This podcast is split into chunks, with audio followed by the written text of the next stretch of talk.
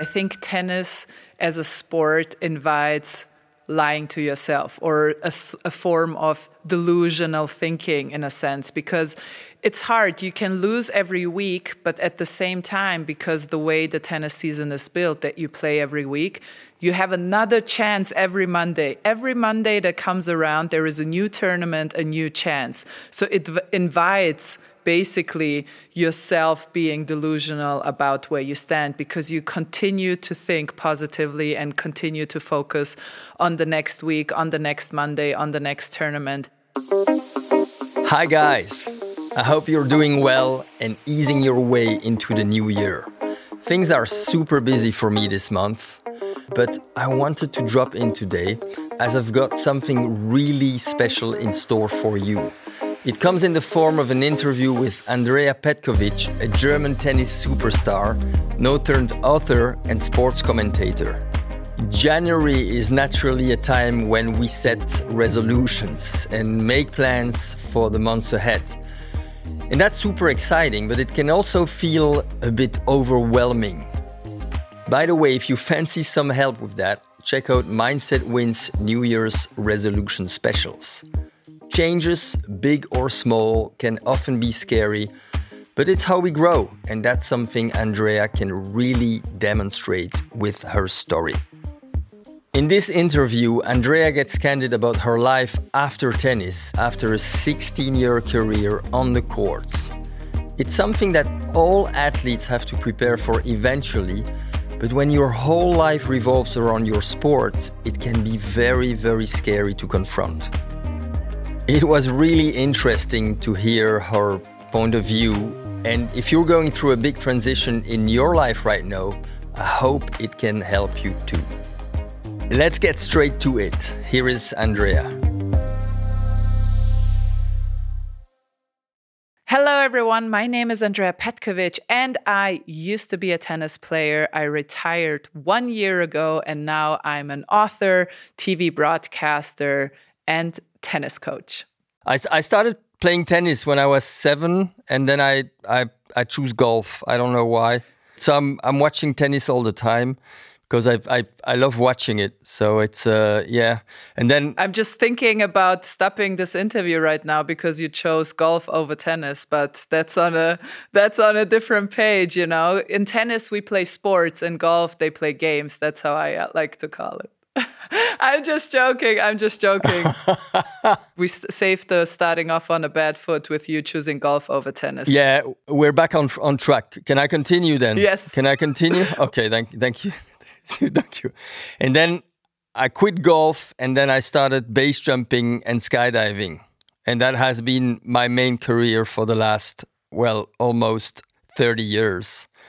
I'm still very excited by this. So that's just what I wanted to to. But we have some some common points, I think, because you just finished writing your second book. Mm-hmm. Which uh, is called Time to Get Out of the Dust. Yes. Is right? And will be published in 2024. Correct. Yeah. Well, I'm also finishing my second book and it's going to be published in 2024. Can you give us a little preview of the book? Because I'm I'm very curious. So my book um, is about the year of. So the working title was the year of goodbye, the year of farewell. That was the working title, and it's 12 chapters. Every chapter is the month of the year. So it's January, February, March, April, and so on and so forth. And I'm taking a few literary liberties, but basically it's about the grieving process of letting go of playing tennis. Um, I think there are athletes are all very different. Some athletes love what they do, others do it because they are very good at it and it's easier for them to let go. For me, it was very hard to let go. I still loved tennis, I still loved playing, I still loved competing, but my body was not functioning in the same ways as it had used to. And um, I was not able to practice as much anymore. I was not able to play as well anymore. And it was a sad process for me, but in the end. I came out alive and I'm here and I'm I'm happy again. But that's that's basically what it's about, that process of letting go, finding a new identity. What do you print on your business cards now? Tennis player it's, is not it anymore. And uh, that's what what it's about. What is your second book about? My second book is about what is holding you back from from becoming uh, the best version of yourself. And uh, I originally I'm a psychologist and I study sports psychology. Mm, interesting. Oh, so you're gonna therapute me today, maybe? Maybe that's that's the ne- yeah that's that's the next step. But it's interesting because you had a grieving time because you lost your identity in a way.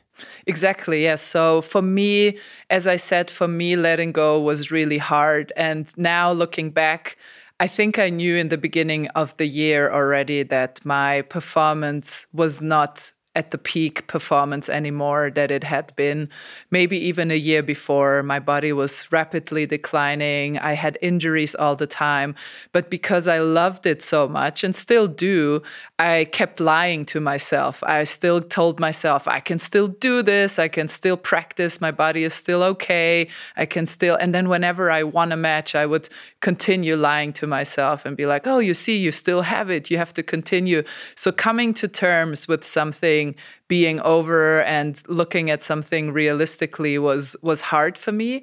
But I do have to say that um, once the grieving process was over. I still sometimes I still grieve to a certain extent, but once I had worked through those feelings, it also gave me a lot of freedom to pursue new things and to try new things, and um, and I think that's really important. But you know how they they say sometimes athletes die twice: once when they retire and once when they well really die. So I think I went through that first death and uh, and I came out of it.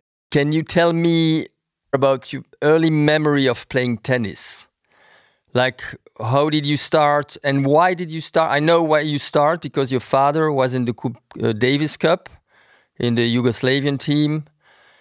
And a, a question I'm always asking is, is um, did your father push you or just it just happened or yeah well, you know, it's interesting. The first time I knew I wanted to become a professional tennis player was with my first loss I ever suffered. I was 11 years old or 12 years old, and uh, my parents are from former Yugoslavia. They uh, left Yugoslavia, back then Yugoslavia, now Bosnia, Serbia, Croatia, and all these different countries. They left former Yugoslavia just before the war started and came to Germany to, um, well, to avoid the war and build a, a, new life for themselves. And I didn't have a German passport until I was 11 or 12 years old. And so in my region, when you don't have a German passport, I was not allowed to um, play the German national championships and all these bigger tournaments because it was required that the German Tennis Federation applies you to these bigger tournaments. So I was just playing in my region, and in my region, I was by far the best. I was always winning my matches.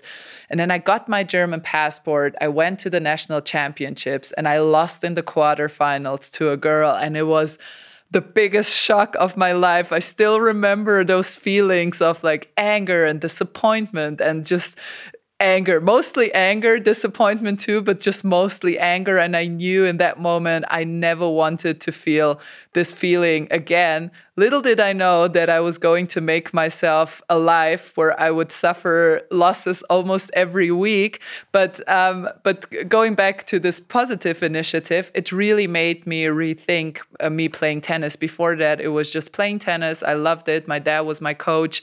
I was hanging out at the tennis courts all the time. Uh, that was where I spent all my free time. But after that loss, I I think I was maybe 12 years old. I was like, I want to become become a professional tennis player. I'm going to practice. I'm going to work harder than everyone else. I'm going to go running in the forest. I'm going to skip the rope.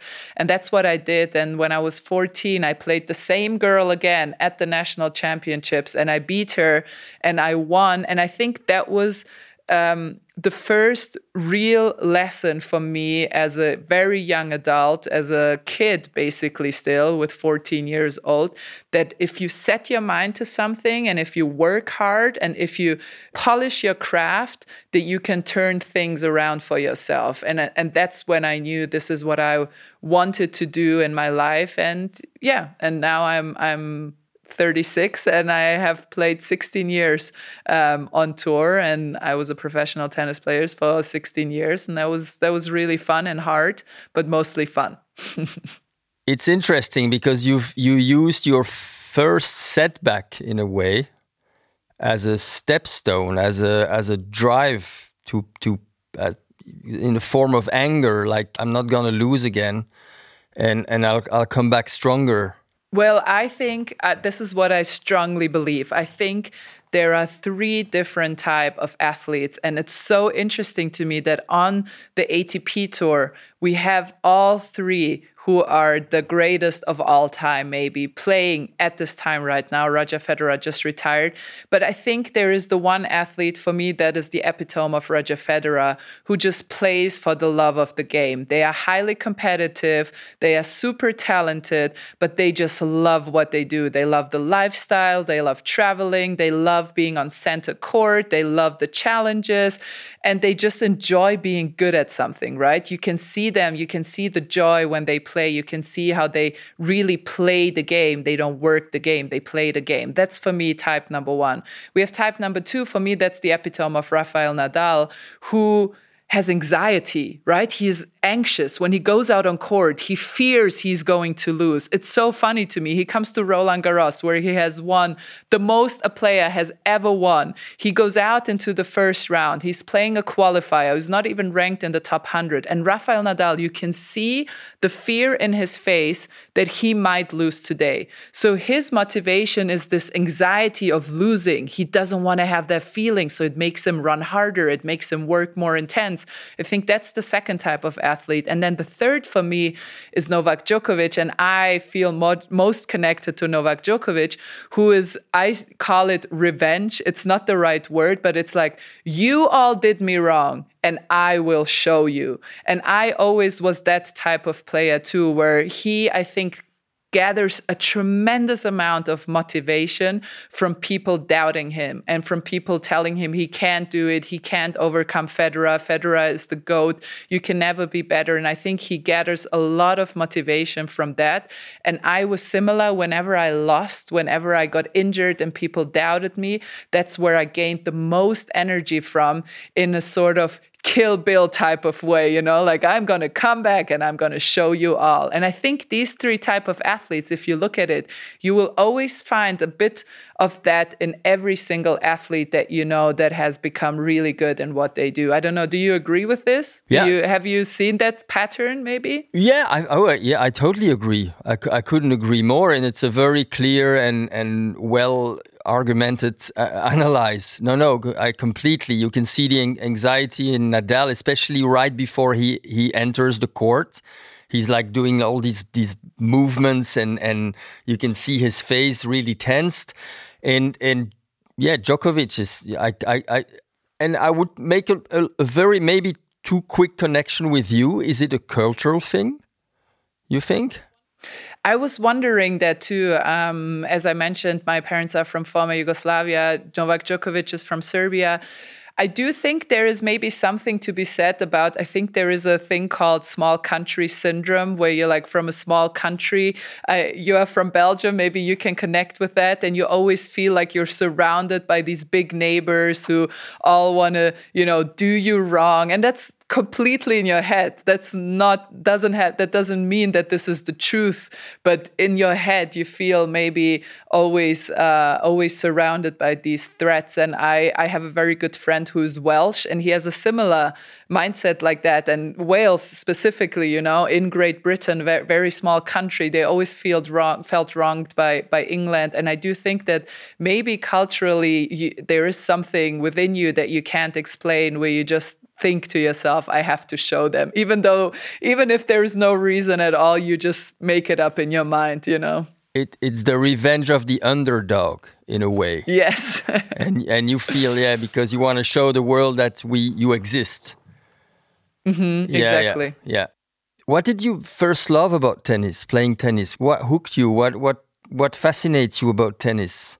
Well, two things. Um, one thing, the strategy. I was always somebody who loved overthinking things. I was always, even when I was a teenager, I was always sitting there making game plans. I, I sat at the tournament sites all day watching every opponent that I could possibly play, watching all the girls. I always had a little notebook where I wrote down all the strengths and weaknesses of my opponents and my rivals that were with me on tour. So I just loved that tennis was such a strategic sport and that you had to come into the match with a game plan and you had, and sometimes you had to change the game plan on the fly, right? You would come in with a plan, the other girl is doing something different, and you have to rearrange and you have to be flexible. That was the one part. And the other part was I was always fairly good in school and I didn't have a lot of um, friction and challenges in school because I was, you know, I was picking things up quickly. I was disciplined. I wasn't lazy. So I would, you know, read a lot of books and everything came easy to me. And tennis, I would consistently meet my limitations and it and I realized very quickly that if I got to the place where I meet a limitation and I push and I push and I push I will build something else. I will build a form of resilience. I will gain more confidence. I was a very shy kid, and I would gain more confidence from confronting those limitations over and over again. And so it was like we talked about it in the beginning, it became like an addiction to meet those challenges and meet those limitations and, and overcome them possibly over and over again. And if I didn't overcome them, it sort of fueled the other addiction part where I was like, but I have to try again. I can't give up. I have to try again. And so, all in all, I think those two parts of just meeting the limits of your mind and and the strategy part was what um, what I what I think created my really long love for tennis, and that what still sustains me and why I still love the game so much, and why I still watch it every day um, if I can. And I think those two things are it. Yeah. You needed to be pushed. If you can push yourself and get to know how far you can go as a human being and, and stretch your limits, you're gonna create more self-confidence, you're gonna create more self-esteem, you're gonna you're gonna have well obviously better results and in the end you're gonna have much more satisfaction. Yeah, I do think so. I really believe so. And I also believe that just um, I mean, you, I'm sure I've never done skydiving. I've never done anything like it, but I'm sure that no matter how many times you do it, when you're sitting there, you will get the symptoms of nerves. And they are very simple. Your pulse goes up, your hands start to sweat, you have to maybe go to the bathroom, and you get like butterflies in your stomach where you don't know is it good or is it bad? I don't know. And you just get tension in your body, right? You maybe pull up your shoulders a little bit. You feel your neck because you're like, uh, you just have the tension. And I think learning to sit with that and just learning to accept it and also learning about yourself that you can still function despite your body sending you signals that something is wrong and something is off is really, really important for staying calm and remaining calm in high pressure situations. And I think for me as a kid, that was uh, such a such a big confidence boost to have that feeling that I can I can overcome those nerves and still play a good match even though I was maybe throwing up in the bathroom just 10 minutes before the match. I could still go out there and play and nobody would notice anything. I know when I was a teenager, sometimes I was so nervous I would cry in the locker room before the matches because I was so scared that I couldn't play. And then I would still play okay. And I think that really strengthens your confidence. And uh, correct me if I was wrong about assuming that you still have those same nerves no matter how many times you jump. Oh yes, for sure. And I like to keep it that way because it, it keeps things exciting and challenging and that's how you stay sharp as well otherwise it becomes a routine and then it becomes dangerous i mean in, in this type of discipline uh, and it's it gets it gets boring so i think like knowing that you can still control your mind and your emotions and, and regulate your emotions and not panicking and staying calm and, and having the choice to, to stay calm. And, and I call this unshakable. You really stay unshakable. It, it gives a, a lot of satisfaction and a lot of self confidence because you know, well, I, I can do this. So it's, uh, it's really, yeah, I think it's it's the best way to build your self confidence and your self esteem as a human being. Definitely. Yeah, I saw just because you just said it calm and composed. I saw one time Serena Williams was taking a letter out of her tennis bag to read it, and the camera panned over her shoulder, and I couldn't read anything but just the first line of the of the paper, and it just sa- said "Stay calm and composed," and it was like underlined and three uh, exclamation points, and it always stuck in my mind forever because that is such a good um, summary of how you have to feel in a, in a moment of pressure or in a moment of competition, calm and composed. And despite your body freaking out about something, you can still in your mind feel calm and composed if you practice it as many times. Talking about Serena Williams, do you see any connection with your upbringing or totally not? well, I have to say, Serena Williams was my idol growing up. She's um, four or five years older than me. So when I was a teenager, when I was 12, 13 years old, so just around the time when I decided I wanted to be a professional tennis player, she won the US Open as a teenager herself 18 19 years old and i saw her and it was like my mind had been opened just this you know young girl. She had such an open face and so much passion and she showed her emotions on the court and played such powerful tennis and such smart tennis too using all the angles and the whole geometry of a court. It was so fascinating to me. So she was my idol and interestingly enough we retired at exactly the same tournament. So the US Open 2022 both me and Serena retired um, at the same time. So in that process, everyone was talking about her career and showing the highlights. It gave me a moment to compare myself to one of the living legends of our sports. And I had never been close to that, but I realized how much I had build myself after her. You know, I didn't have her talent, but I tried to be passionate on court. I tried to never give anything, ever, never, ever give a ball up. I tried to run for everything. And I realized that I had watched her for so many years that I had through imitating her, had become a similar kind of competitor to Serena Williams, never close to what she had been able to do, but still it helped me to, to have an image when going out on court, what I wanted to represent as a tennis player and as a competitor, not only as a tennis player, but especially maybe as a competitor, because tennis is such a psychological sport that you can win a lot of matches by being a good competitor because you cannot play your best best tennis every day. That's just impossible. And if you can win with uh, with a, having a sloppy start or a sloppy uh, middle part of the game, you can still overcome. And I think being a good competitor is the foundation on what everything is built in the end. But she was really raised like to be a champion. She had in a way she had no choice. Andrea, when was the moment you felt that you can you could turn professional? And and make make your I mean your life as a professional tennis player? Um, that's a really good question. I think when I was playing, I didn't really think about that. While I was playing, I was just you know going day in day out, pursuing the next tournament, the next prize money, the next points. Eh, but the more I was raising up in the rankings, the more I was starting to look at the bigger picture in a sense that um, when I was around 150 in the world, I told myself if I reach the top 100, I will invest in a coach. I didn't, my parents didn't have a lot of money. I didn't have um, sponsors or anything. So I couldn't really afford a coach. I was traveling alone in the world and just coaching myself or on the phone with my dad, who was my coach back at home. And so I could see myself starting to think more sustainably about my career because I told myself, okay, when I'm top 100, I'm going to hire a coach who can travel with me for 10 weeks. When I'm top 60, I'm going to hire a full time coach. He's going to be with me all the time. Oh, now I'm 20.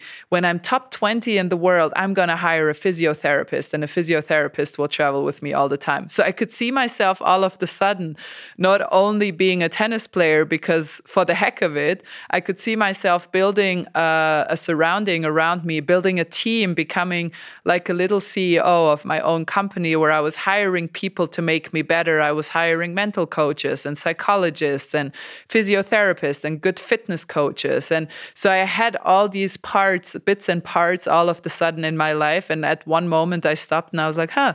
I guess I'm a professional tennis player now because I'm, you know, I'm hiring people to make me better. I just worked with a nutritionist to make my recovery smoother. So clearly, this is something I'm going to do for a very long time.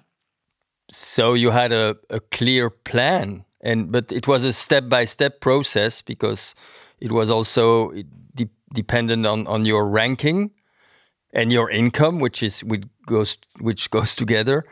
But you had a you had a clear plan from the very beginning. I did, yeah. Well, exactly. I think it was there was a really good combination. I want to say the like having a bigger picture, but at the same time taking it day by day, right? And being pragmatic and realistic about it and, uh, and not losing myself in fantasies, but like, okay, come on, you have to put the work in today despite not having a coach, you still have to practice. You know, if I had just, because I see it sometimes with others now that I'm coaching younger girls, I see it sometimes with them. They're like, once when I can hire a coach, then everything will be better. And I try to explain to them, girl, you can put in the work right now. You don't have to have a coach. Yes, a coach will help you. He can make the work more structured and you can work on little things, but eh, you can put in the work right now. You don't need a coach for it to start, right? You can do it today. You can do it tomorrow. You can do it in 15 minutes if you need to. And I think that combination of being pragmatic but still putting in the day-to-day work is uh, is really important for for ath- not for athletes only. I think for anybody who wants to be, as you always say, the best version of themselves and who wants to improve and and you know change and evolve day in day out. Yeah, so it's not about hiding behind excuses, but making it happen despite of the fact that you don't have immediately all the, the resources.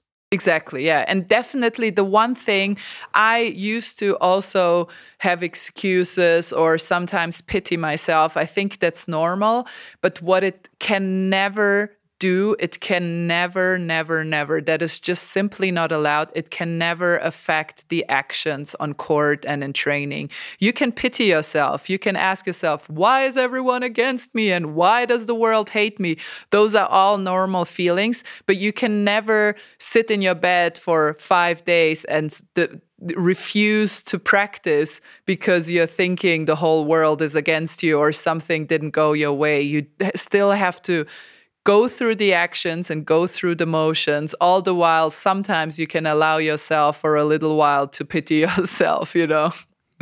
But not for a long time otherwise you become a victim in a way Exactly, exactly. It should be always clear. I always used to say it. I always use it as an example. Um, also now, uh, when I work with my younger girls as a mentor, I use it as an example when somebody gets angry, and then I ask them after the match. I have them play matches, and one of them gets angry, and then I ask them afterwards, "Hey."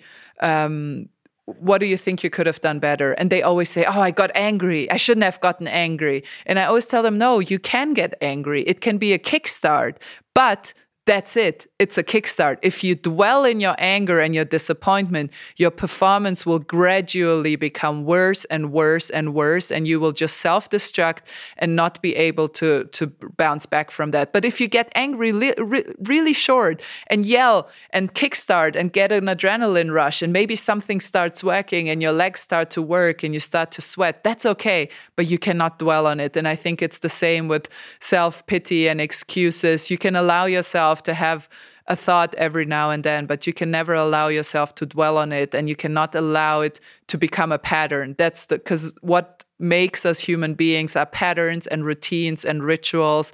And you can eat a chocolate cake, but if you eat it every day, then you have a problem. And it's the same with bad thoughts. You can have bad thoughts, but if it's a pattern, then you will have a bad life. Yeah, for sure. I, I totally agree. It's really about it's okay to be angry, it's okay to be sad, but just move on and let it go. So it's really about being aware, accepting it, and then just taking action to go into into the the other direction. And talking about this early on your uh, in your career, what mental strength do you feel really gave you the edge over other players?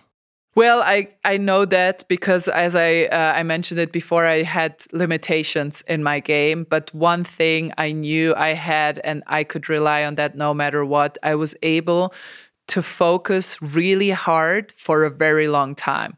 That was the one thing. And now, um, as I move on from tennis and do other things in my life, and I write and I do TV, that has come to help me so much. Just being able to zone in on one thing and one thing only and not think about anything else. And that was my big, big strength. And I knew if somebody came along like a Serena Williams, who was just a better tennis player than I was, she would beat me. But if I found somebody that struggled, if I found somebody that was not as good, if I found somebody who had a letdown, I would win because I would stay the same consistently from first point to last. I would always have the, the focus up. I would always have my concentration in place. And I think that was my my biggest strength. And I think we we lose that nowadays because our society has changed so much with all the digital possibilities and the phones and so many offers and what to watch and what to read and what to consume in media. It's normal. It's, you know, societies change, humans change, but I think we sometimes forget that being able to focus on one thing and one thing only for a longer period of time can be incredibly beneficial to not only success on the court or off the court, but also about the, the your self esteem when you can just let yourself be in one thing for for a very long time. It gives you such a good feeling about yourself and so much self esteem. And it's interesting because you said my mental strength was being able to focus for a long period of time. And now I'm using it in in a different environment.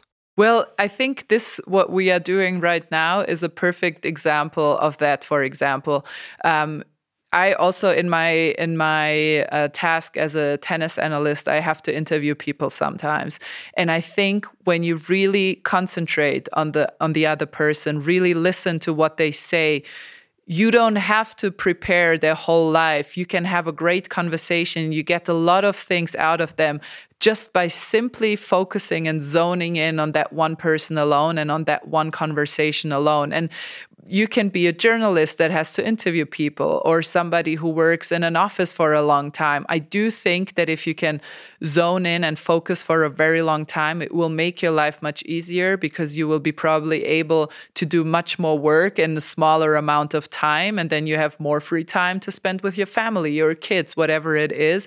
And so I'm really uh, learning that I honed skills in my professional life as a tennis player that I can now use in my, and I'm putting this in quotes, real life, because unfortunately, the life of a professional athlete ends very quickly. I always say I'm 36 years old. That's young for life, but that's tremendously old for, for sports. but so, you know, if I have another two thirds of my life in front of me, hopefully, if, if everything goes well, uh, I honed skills in the first part of my life, in the first chapter of my life that I will never lose and that, that I can forever use whatever will come my way in the future. Do you think that focusing for a long period of time is something we can train? Are you born with this, or it's something you can really train your brain to focus more and better and deeper? I am a strong believer that anything that is related to mental strength can be practiced. That's my, I'm a big proponent of that. I do think that some things we have stronger than others. I think that I'm just, for some reason, able to focus, or maybe, you know, this is always the very interesting thing that I ask myself. Maybe because I felt that I had certain limitations in my game, I had to develop another extraordinary, you know, skill set to be able to balance out what I was lacking maybe in tennis possibilities. So maybe it was I wasn't born with it, but I developed it because it gave me an edge over the others that I couldn't control with my tennis skills alone. So I uh, I'm a big believer and big proponent of everything mentally related that it can it can be practiced, be it focus,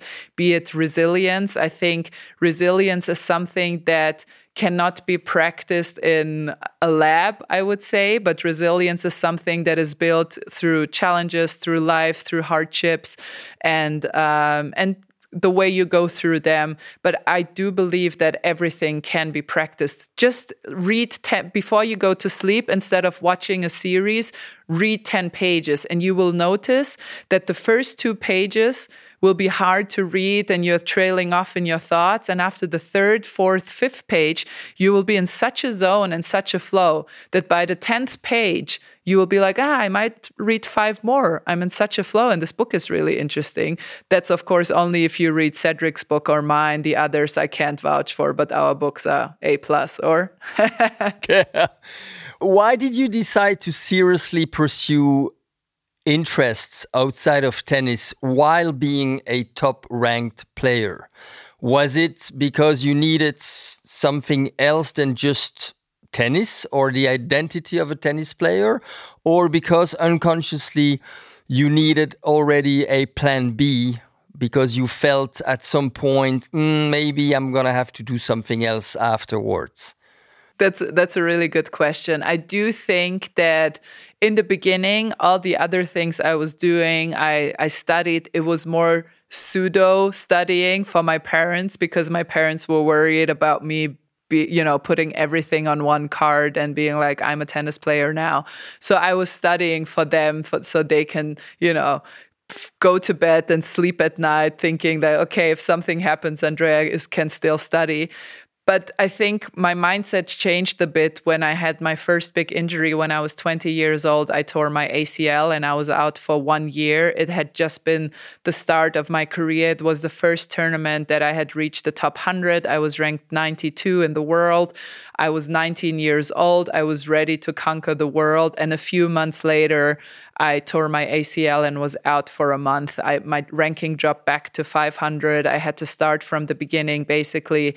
And I think in this period of time, I realized how quickly this thing that I loved so much could be over and um, and that it just from one day to the next could not be the thing that I do every day in my life anymore. And that was very early on. And so I think I always uh, kept my foot in in other things as well just in case. It gave me a safety net and it gave me the confidence also on court to be completely free and try everything I can without having to worry that I get injured and I ha- have nothing afterwards. So I think those two things came together a little bit. So it was not really a coincidence. It was something you had a game plan again I, I don't know if it's like a game plan. If I was that smart, I doubt it. I just think that I really strongly believe in the subconscious. I think that the human mind is working through a lot of things in their subconscious that we're not aware of. And I think the subconscious protects us from a lot of things that we are not aware of. And I think my subconscious mind was much, much stronger than what I was able to fathom in my conscious mind day in, day out as a 19, 20 year old. But I do think that if we, if we trust ourselves, trust our instincts sometimes, that um, the subconscious takes over when our conscious mind doesn't know what to do anymore. Yeah, but I, it's a f- you need a form of intelligence to be aware that okay, if something goes wrong, if if I and it's it's a form of intelligence. So it's it's also a form of, of high self awareness and connection with yourself. Don't you think so? Well, Thank you for calling me intelligent, Cédric. I will take that as a compliment. I would definitely sign the self awareness part. I do think that I always try to look at myself somewhat pragmatically as well as subjectively and somewhat objectively. I try to take go out of like in this in the last year of my career when I sort of zoomed out and tried to look at my life from the outside. That's what I always try to do. And I think it has helped me in the long run always to, you know, make the right choices and also make choices that are maybe not as popular because you've been around high performance athletes and you've been around this these environments and they tell you you cannot do anything else. You just have to focus on one thing. And if you lose energy anywhere else you will fail in this sport that you picked for yourself.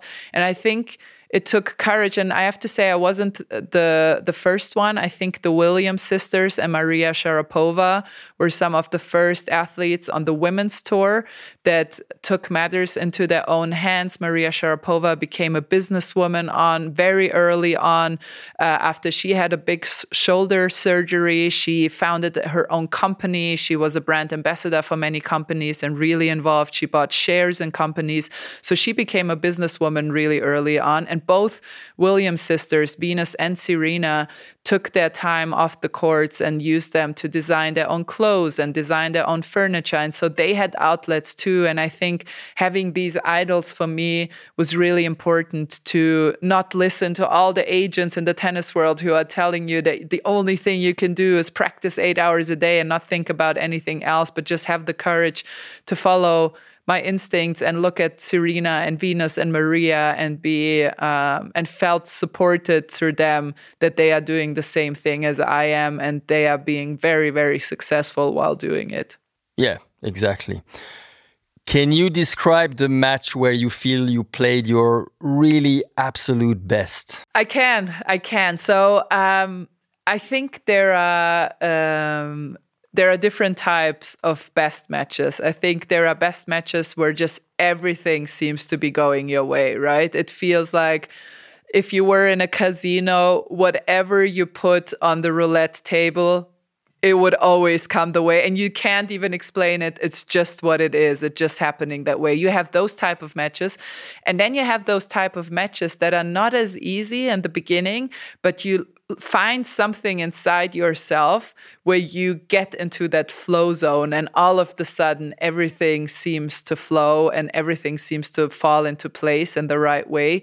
And i think those matches you can only have when your opponent is playing as well as you are because it becomes almost like a telepathic connection between the two of you it's like an unsaid truth that you're like, okay, girl, you're playing well. I'm playing well. Let's see who ends up winning this match in the end. And that's the matches that were my favorite matches, those really tight three setters where I came out on top, but it really didn't. It felt like in the process, it almost felt like it didn't matter who won this match. It was just a very real and true and pure battle between two people who tried their best to win. And those are my my favorite matches. And but both of that had, has in common if we talk about mindset is that flow state where you are not thinking about what you're doing and just being and that is such a beautiful state to be in is just the pure existence of being and not thinking about anything else.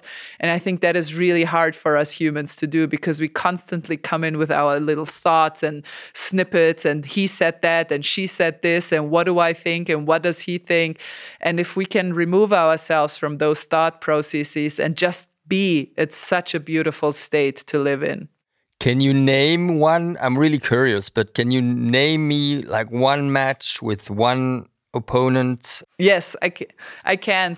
Yeah, so it was uh, 2011 Australian Open in the uh, fourth round. I played Maria Sharapova. It was a night session, 7 p.m.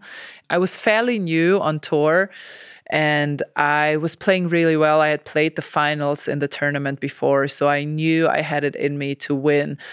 And also, Maria was a player that ha- I had admired for a very long time. So I really went on court with a different type of mindset. I knew I was I needed to be ready from the first point on and it was the quickest I ever fell into that flow state I can remember at least looking back at my career it was night session. It was not before 7 p.m. So the sun was setting uh, behind the Rod Laver Arena. The lights were coming on. The center court was booked. It was packed. I think it was 9,000 people or 8,000 people. And right away i used the noise of the crowd to sort of focus and it, i used it as white noise in the background and as sort of background noise that helped me get into the flow state. And i remember that from the third point on already i had completely forgotten everything around me. The occasion um, the fact that it was one of the biggest matches i had ever played in my career who i was playing. I was just sort of within myself and um, and just not thinking about what I was doing, just doing, just existing, just being in the moment. And I can and there is actually it's really funny there is an image of me when i win the match i turn around to the ball kid and i tell them to bring me my towel because i'm so immersed in this experience that i didn't even realize that the match was over. And it took me 10 or 15 seconds to realize that i had won. And i think it was like sliding into a dream and then sliding out of a dream again what was the hardest thing about touring and competing? And I, I, I partly know the answer, so for those who don't follow tennis so much, we travel uh, to all these tournaments in the in the world. We are away from home for 30 weeks a year. If you don't practice at home, which many don't do, many practice in Florida or somewhere else, it's even 40, 45 weeks a year. So you're really away from home all the time and it gets very very lonely, especially in the beginning when you're just come on tour, you're 19, 20 years old, you have all this energy for life and for competing, but you don't really have friends, you don't know anybody, uh, you're traveling with people that you pay for traveling with you. So you can trick yourself into thinking they are your friends, but really you are paying them to listen to you. So how friendly are you, really, you know?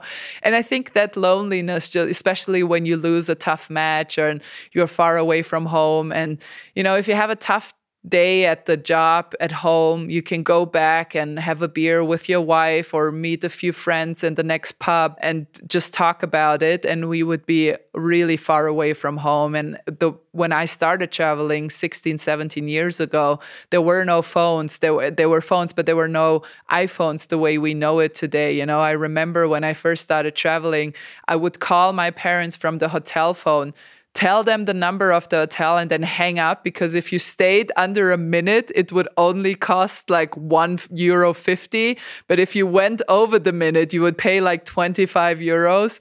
So there wasn't that communication as well as it is today. I think later on it became much better because i had traveled these places so many times. I had friends in all different parts of of the world and the technology helped much more to stay in touch with friends and family at home.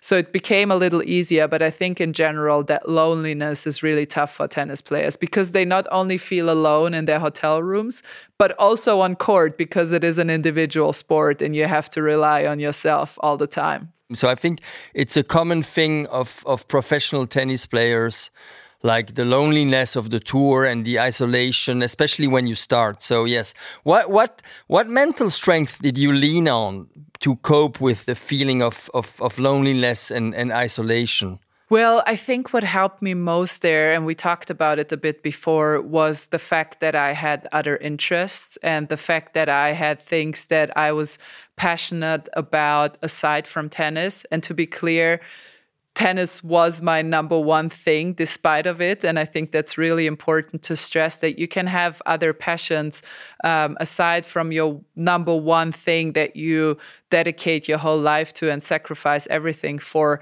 But I started to do these things where when I knew it was going to be hard, I started to set myself tasks in other forms of life. For example, when I started traveling as a teenager, I was so shy to go to a restaurant alone and just enjoy a good bowl of pasta, I would always think like everyone is looking at me and thinking, oh, she has no friends. That's why she's alone in the restaurant, you know?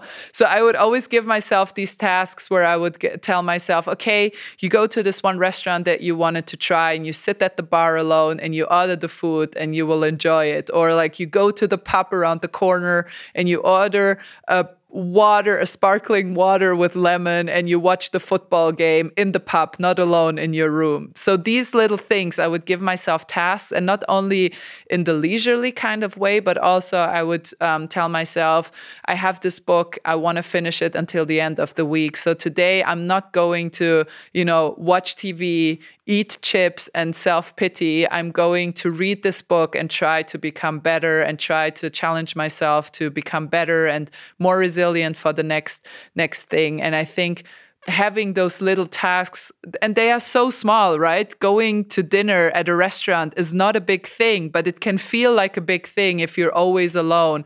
And if you force yourself to do these little things it can just help you snap out of that feeling of isolation because that's what it is the feeling of isolation. If you can snap out of it if even if just for an hour it can really refresh your mind and the next day when you wake up you feel much lighter and you can go about your business again. Coming back to your the, the grieving time because i can really relate to this but uh, believe me and i've been asking myself also a lot of questions but you were lying to yourself. Mm. and and convincing yourself oh i can still do it. I'm okay and i still have the motivation. I still have the everything. But deep down it wasn't the case. Mm. uh, it's it's it's really I think it's really a work a deep work of introspection in a way. It it is, and you know what the thing is. I think tennis as a sport invites lying to yourself or a, a, form of delusional thinking in a sense because it's hard you can lose every week but at the same time because the way the tennis season is built that you play every week you have another chance every Monday. Every Monday that comes around, there is a new tournament, a new chance. So it v- invites basically yourself being delusional about where you stand because you continue to think positively and continue to focus on the next week, on the next Monday, on the next tournament. And um, so I think the the introspection was really looking at my career not day by day, but as a whole, and looking at what I was putting in and what I was getting out. And it came to a space that I was working three times as hard to just remain where I was you know? Because I think what is really tricky as an athlete is the fact that age comes into your body gradually. It's not like from one day to the next, all of the sudden you're like, ah, I'm old. I think this is it. Bye, guys. Every day is just a, a little battle of attrition with your body and you lose a bit more, you lose a bit more, but it's not from one day to another. So you really can ignore the facts for a very, very long time. And you can tell yourself, ah, it's nothing, it's just a little injury, it's just a little muscle muscle thing. But when you look at it from the outside perspective, you're like, ah, I had the muscle thing here, and now I'm having this joint thing here, and I get sick every time I work a little harder. Something is up. But to do that, that, you have to step outside of yourself, and that's sometimes really hard to do. I can so much relate to this. And don't you think we are a bit in, in denial in a way? Oh yes, a hundred. I mean, now that I'm looking uh, from the, you know, I'm looking from the future onto my past self, and I was, and I can now I'm thinking like how naive was I? What was like why was I beating myself up about it when it was very clear not only in in my day-to-day training schedule that I couldn't fulfill anymore without getting injured or sick, but also on paper I wasn't winning as many matches anymore. I was dropping in my rankings and I think and that's why my um, my book my second book is titled Time to Get Out of Here. I think I caught the last moment to get out of there before my performance would have just declined rapidly and I would have fallen off the rankings. And that would have been really hard for me. I think we, all of us athletes, we have a certain ego, uh, something we want to satisfy, something uh, like an adrenaline rush that you need in, in winning. And also losing sometimes can be an adrenaline rush just the same because you, you get the permission to be sad and angry. And so there is all these things that, that come with being an athlete. And now looking back at it, I was definitely in denial, a hundred percent. I really think we're all addicted to achievement. like you said, I was every week I was convincing myself that I could win again, that I could, and it's yeah, it's I think it's it's exactly this. I think I think so. And you know, initially in my book, the way I thought it in my mind was supposed to be the 12th step because you know, in um, in a lot of addiction help, they have a 12 step program to help you get off your addiction. So I wanted my book to be the 12 step program to get myself off my addiction to uh, to playing tennis and and being a, a professional athlete. What remained of it were the 12 months, but I think it's still a metaphor for these 12 steps of trying to get rid of the of the habit of of winning and losing, of triumph and disaster. And I think there is something to it to be said. The first few years when I started practicing and playing really hard, when I had a day off or two days off, or when I had vacation, I would be become so depressed and so sad and without any energy. And in the beginning, I was just thinking, what's wrong with me? Why am I so low? And then eventually somebody said to me, Andrea, you're just, you have to continue doing something with your body because your body is used to the dopamine hit every day, to the adrenaline every day. If you just rid yourself of that from one day to another, of course, your body will just feel low in energy and will not know what to do with itself. And I do think there is a mental aspect to it, but definitely definitely a physical aspect too. And so when when I retired, I continued doing sports and I continued trying to get my heart rate up so I wouldn't fall into this deep hole of of nothingness, not only mentally but physically as well. Yeah, yeah, for sure. It's uh, you you have to keep moving. That's that's. Would you recommend your book to other athletes in the same situation that are not? yeah. I I don't know if I would because if you're not sure yet to if you want to retire or if you maybe have to retire, uh, I think it could make you a little bit sad. The book and maybe you will identify with some of the processes that I was going through. But I think everyone has their own timing and everyone will come to terms with it. What I do recommend is definitely uh, looking back at it, sitting with those feelings, just be sad. Just be sad that this part of your life is gone. Just you know grieve your identity grieve being a tennis player grieve the center courts and the masses of people cheering you on. Just sit in those feelings for a while and i think that will be easier then than if you try to push it all away and try to not think about it and then i think it will come back much stronger and much harder and maybe you will make strange choices just because you don't know where you're at so that's my only recommendation I have is to just sit with it and allow yourself to be sad about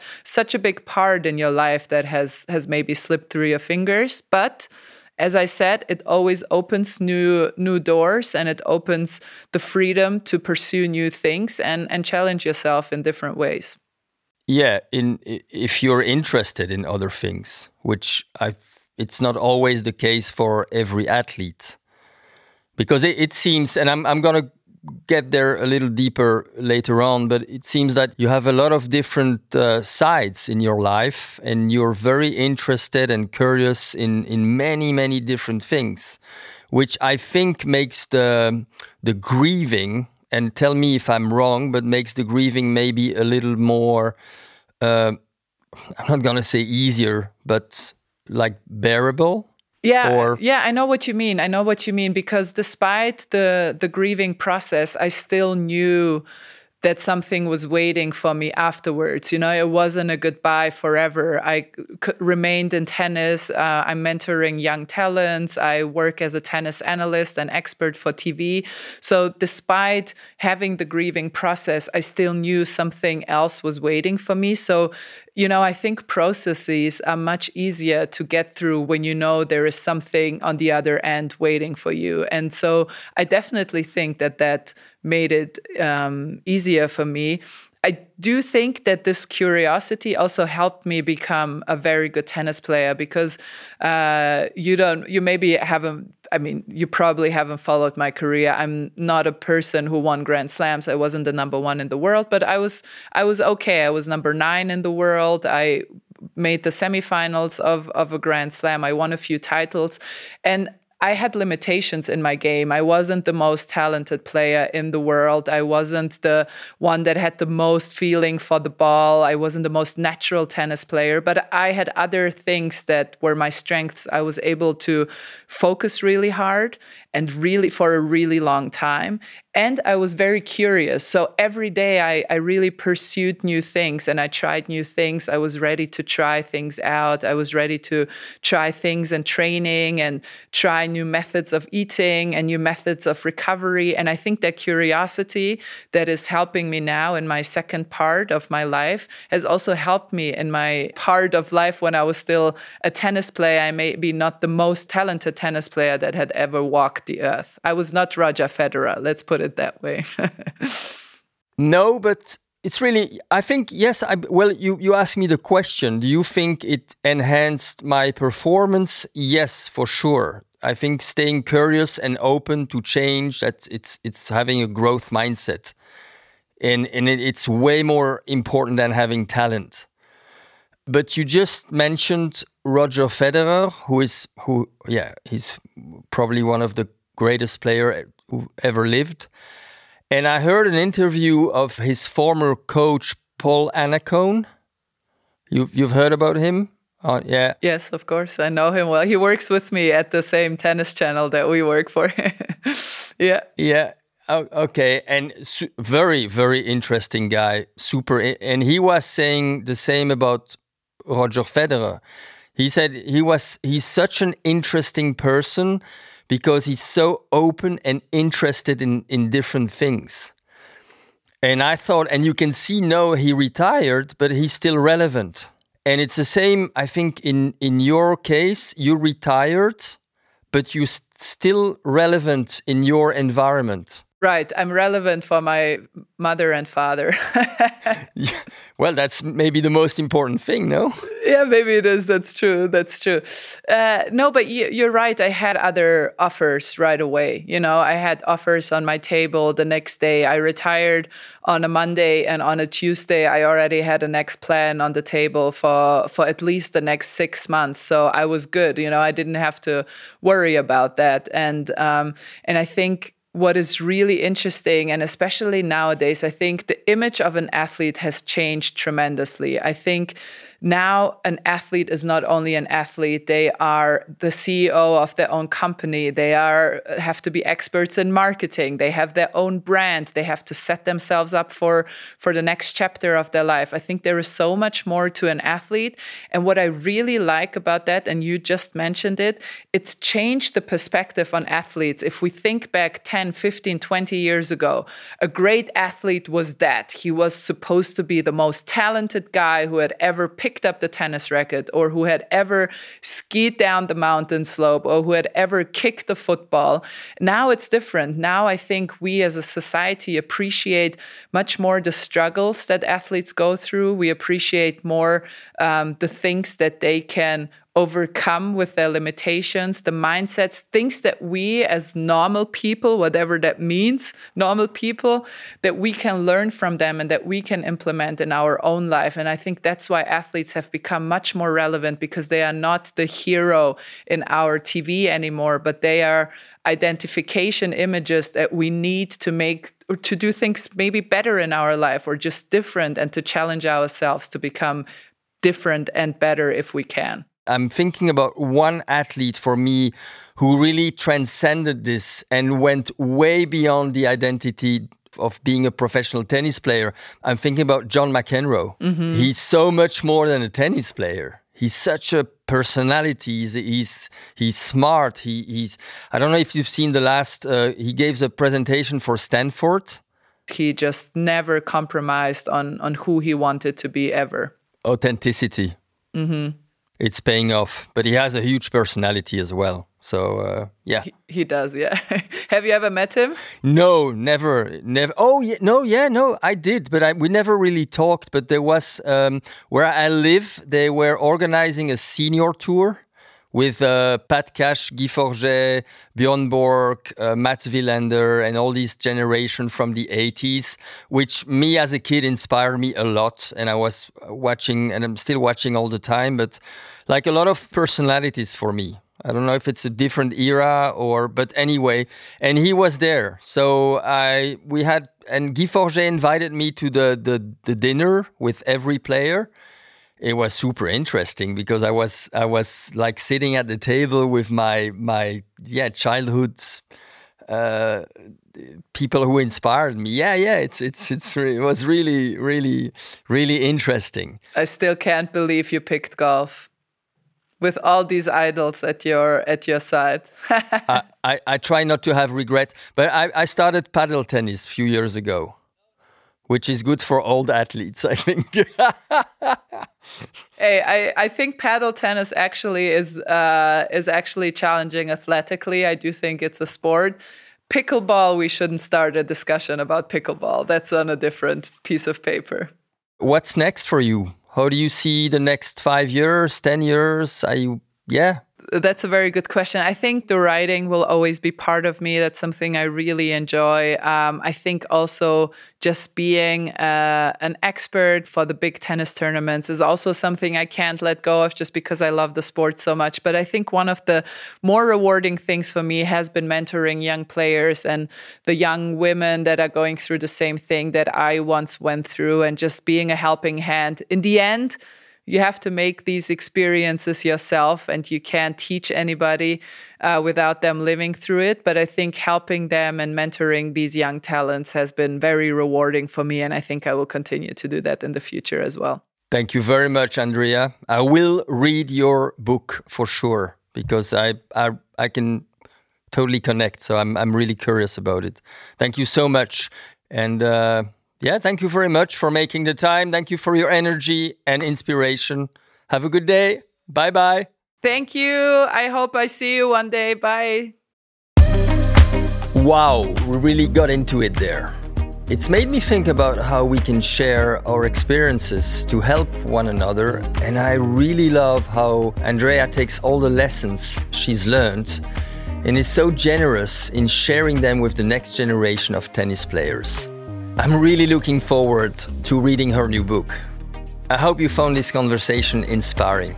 And if you want more insights to keep you motivated through the year ahead, be sure to check out our back catalog of episodes. There's enough there to keep you going right through 2024. That's all from Mindset Win for now. Happy listening.